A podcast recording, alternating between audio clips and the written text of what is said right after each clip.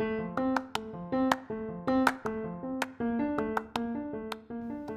はようございます。こんにちは。こんばんは。笑う角には福来たる。今日も私のポッドキャストを聞いただきありがとうございます。フロリダは今5月13日朝の8時21分です。今日も私の気づきや私が選んだ言葉をシェアしていきます。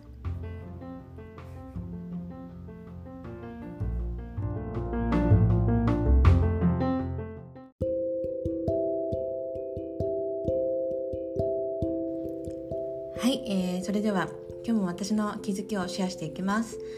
えー、っとですね、まあ、ちょっとあることがきっかけであの自分の過去というか私ってどんな子供だったんだろうってそのこと小あの小学生の時とか子供の頃ってどんな子供だったのかなって振り返ってみたんですね。で、まあ、今みたいにこんな風に自由に私がなんて生きているのかにもあの関係してくるのかもしれないんですけど、えー、私はあの3人兄弟の真ん中あの兄がいて妹がいてあの私真ん中だったんですね。2人ともこう2歳違い学年でいうと 2, 2年違い。で兄は兄は本当になんかこう勉強家でしなくても塾に行かなくてもこう常にこう学年トップみたいなそのぐらいなんかこうそんな感じでもう勉強してる姿を見ていなかったので家族みんながこう、うん、あの中学に上がって成績良くてびっくりした感じ。そんな感じで兄はこうなんかこう頭がいい。で妹はすごく社交的で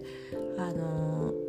どこに行ってもこうみんなは楽しくさせられるような明るいタイプ。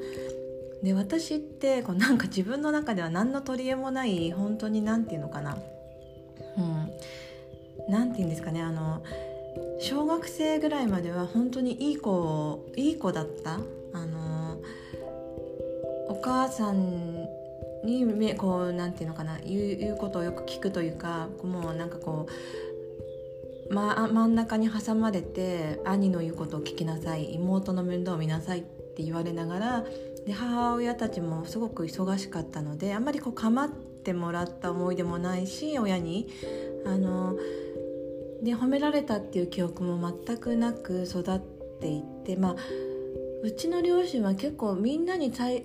子供3人に対してそんなにこうみんな平等に育ててくれたと思うんですけど逆にこう誰かがこう褒められるってことも見たことがないし家の中で。あの自分も褒められたことがないしこう、まあ、怒られるってことも少なかったんですね。こう、まあ、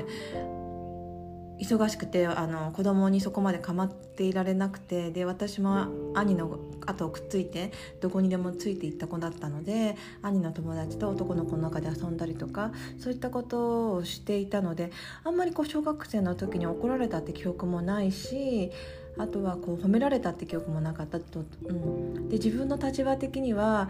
あの、まあ、いい子でいようっていうのはあったんだと思うんですねきっとどこかで。あんまりそこを意識してた記憶はないんですけど母から聞くと本当にあの聞き分けが良かったみたいな。あの聞き分けが良かった、うん、そうですね。だから、うん、目立ってこう悪いこともしないし目立っていいこともできないみたいな。そんな感じでも中でこう自分の中でふつふつとあるものはあったんだと思うんですね。で自分の中で作り上げるとかないものは作るとかこうお金を稼ぐことも早めに教えてもらったしあのお手伝いしてお金を稼ぐとかそうそういった面ではすごくあの良かったなっていうことはあるんですけどただこう悲しい姿を見せられなかったっていうのは思い出してあのよくトイレに入って一人で泣いていたことがあったんですね。あの人にこう涙を親の前でも涙を見せないなんか変なこう我慢強さというかうん、なんかこう泣いてる泣いてる姿を見せるのが嫌だったのかな。こう強がりだったのかもしれないんですけどただ本当に人の前こう悲しいなんか私結構なんか感情移入しちゃうタイプ子供の頃から。だから動物の番組だったりとかちょっとアニメとかでも悲しいシーンがあると涙が勝手に出てきちゃうんですね。そうするともうトイレに行って一人でこう鼻をつまんであの泣いていました で、うん、なんかねそういった姿を自分の過去を思い振り返るとそういった姿を思い出したりとか小学校のし、まあ、多分5年生とか4年生とかで何度も読んでいた本が「アーム上」とかだったんですね「あのレ・ミゼラブル」の「アーム上」を読んでいて図書館に行って何回も借りていてそれを見た祖父が「あの何読んでるの?」って言ってあのアームショーって言ったらそんな本読んでるんだみたいな感じで言われてなんかこう何て言うんですかねハッピーなストーリーよりもちょっと悲しいストーリーのが好きだった子だった、うん、なんかその中に感情移入してあの何て言うのかなその辛い立場だったりをなんかこう自分と合わせていたのかもしれないんですけど何ですかねあのちょうど、まあ、小学校高学年ぐらいの時にあの祖父母がこう同居することになってその祖父母がちょっとあのだんだんアルツハイマーとかあの認知症になっていってでだんだんそれからこう家の中がすごくゴタゴタしてきちゃったんですねでちょうど私も思春期が重なってで中学の時にはもうすごい私も反抗期が迎え今までこういい子にしてたから逆にその反抗するっていうことがこう出てきてしまった。でそれで家の中の状況とかもそんな感じだったのでこうだけどこう外には明るく見せていないといけないってなんかこう変なこう自分の中で悶々としながらあのそういった辛さとか悲しみを外に出せなくてあの塞ぎちょっと塞ぎ込んだ時期がありますね。うんうん、明るく元気な自分を見せていないといけないっていうこう商売商売をしていた両親からそういった人の前ではこう元気な姿とかっていうの？を、うん、そういった姿をこう変えることはできなくてやっぱり外でもやっぱり何でもないようなふりをしてる。だけど心の中では結構なんか複雑にいろんなことを考えていた時期。まあ誰でもそういう時期ってあるとは思うんですけど、うん、今そういったことをこう振り返ってみてうん、だからそういったことがあったおかげで、まあ、ていうのかないろんなことを別の方向から考える癖とかもだんだんとついてきてよかったのかなとは思うんですけど、まあ、子どもの頃に時々今本当にあの映像が見えるんですねこう自分の頭の中に自分がそこあのどんな場所にいるかってとってもクリアでそのあの風景とかもあの子どもの時に戻って本当に見えるんですね。でで以前の私だったらそういったことがあった時に悲しんでる自分の中にいたんですけど最近はあの悲しんでる自分のちょっと上から見ていてあの大丈夫だよってこうその子に伝えてあげられるようなそんな感じ、うん、なんかこう過去の過去の記憶を書き換えるじゃないんですけど今まではそこが辛い部分で見たくはなかった？そういった部分でまた辛い気持ちになるから見たくはなかった部分なんですけど最近はこういった何て言うんですかね話すことだったりとか、まあ、自分と向き合うことだったり感謝を伝えたこと母親に感謝を伝えたきっかけからそういった記憶があの書き換えられてきてるんですね私の中で。うん面白いなと思ってあんなに見たくないなと思っていた過去の自分の姿があのいつもなんかこう丸くなって泣いてるような雰囲気あの一人でこう鼻をつまんで泣いていた私じゃなくてあの笑っている、うん、そいそしてその私に向かってこう今の私がこう大丈夫だよって言えているあの映像に変わっていて映像に変わっていてっていうかそういった場面に自分が行った時に思えるちょっとなんか変なお話かもしれないんですけど、うん、最近本当になんかこう40過ぎてから過去の記憶がすごく鮮明によみがえってくる。なんかこう自分が持っていたイメージとは全然違ったものに変わっているのかもしれないしあのその時の記憶がやっぱりその時の悲しい気持ちだったりとかっていうのがいまだにこう自分の心の中にあったのかもしれないしれない。だけどその記憶さえも書き換えられるんだなと思ってそう思うと本当にこう思考とかあの自分と向き合う作業っていうのはあのこれからこのこれからの未来にも未来未来をやっぱりこう変えていくこともできるだろうし今の自分がをハッピーにさせてあげてハッピーにさせてあげるというかハッピーであればこう未来も明るくなっていくんだなってことを最近実感しています。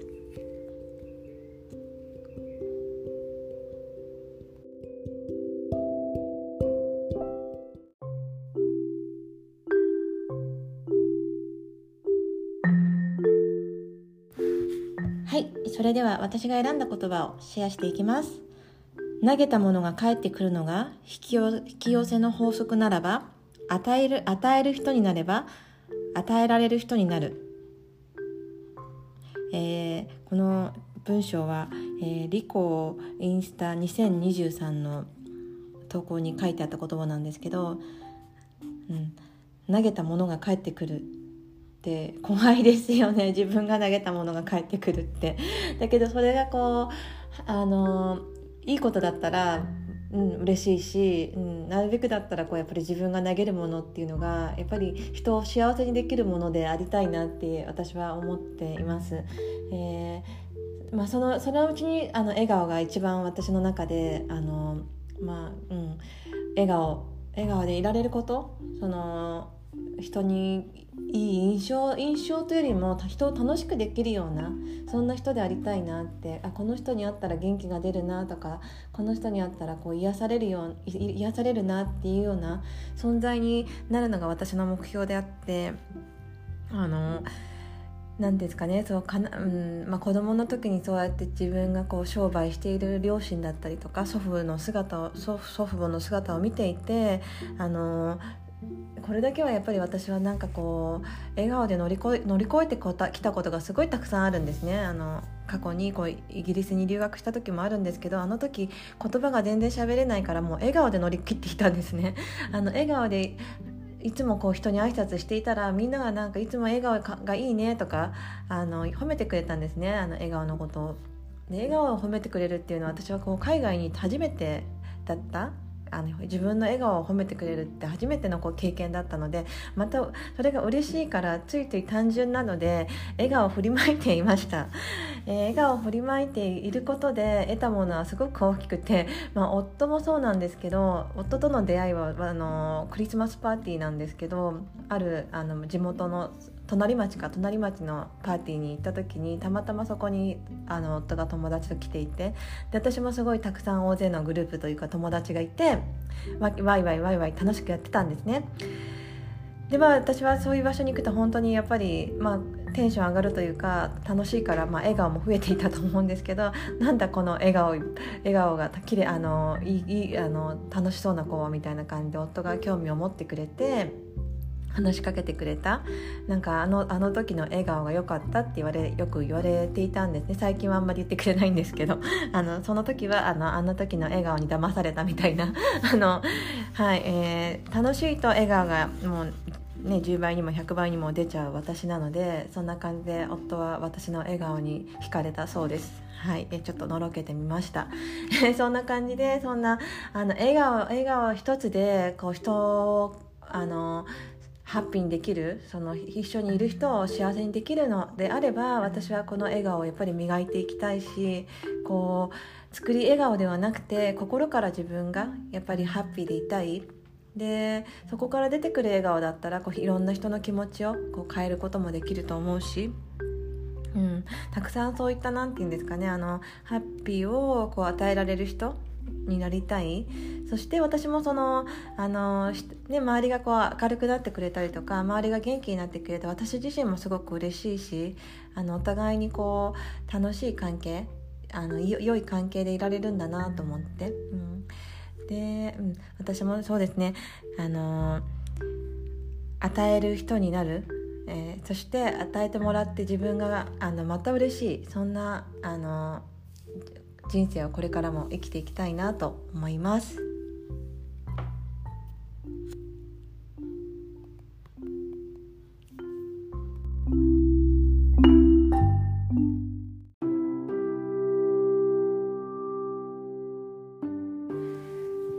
はい、えー、今日も最後までお聞きいただきありがとうございます。えー、自分の過去を振り返ったりとか、えー、うん、あのどんな風にして自分ができてきたのかなってことが最近面白いなと思って。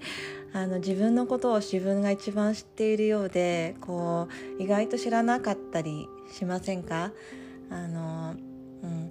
まあ、自分の気持ちに向き合うことからこう見たくなかった部分だったりとかあの辛い部分とかっていうのも出てくるかもしれないんですけどやっぱり向き合う時間があったおかげで私もこんな風に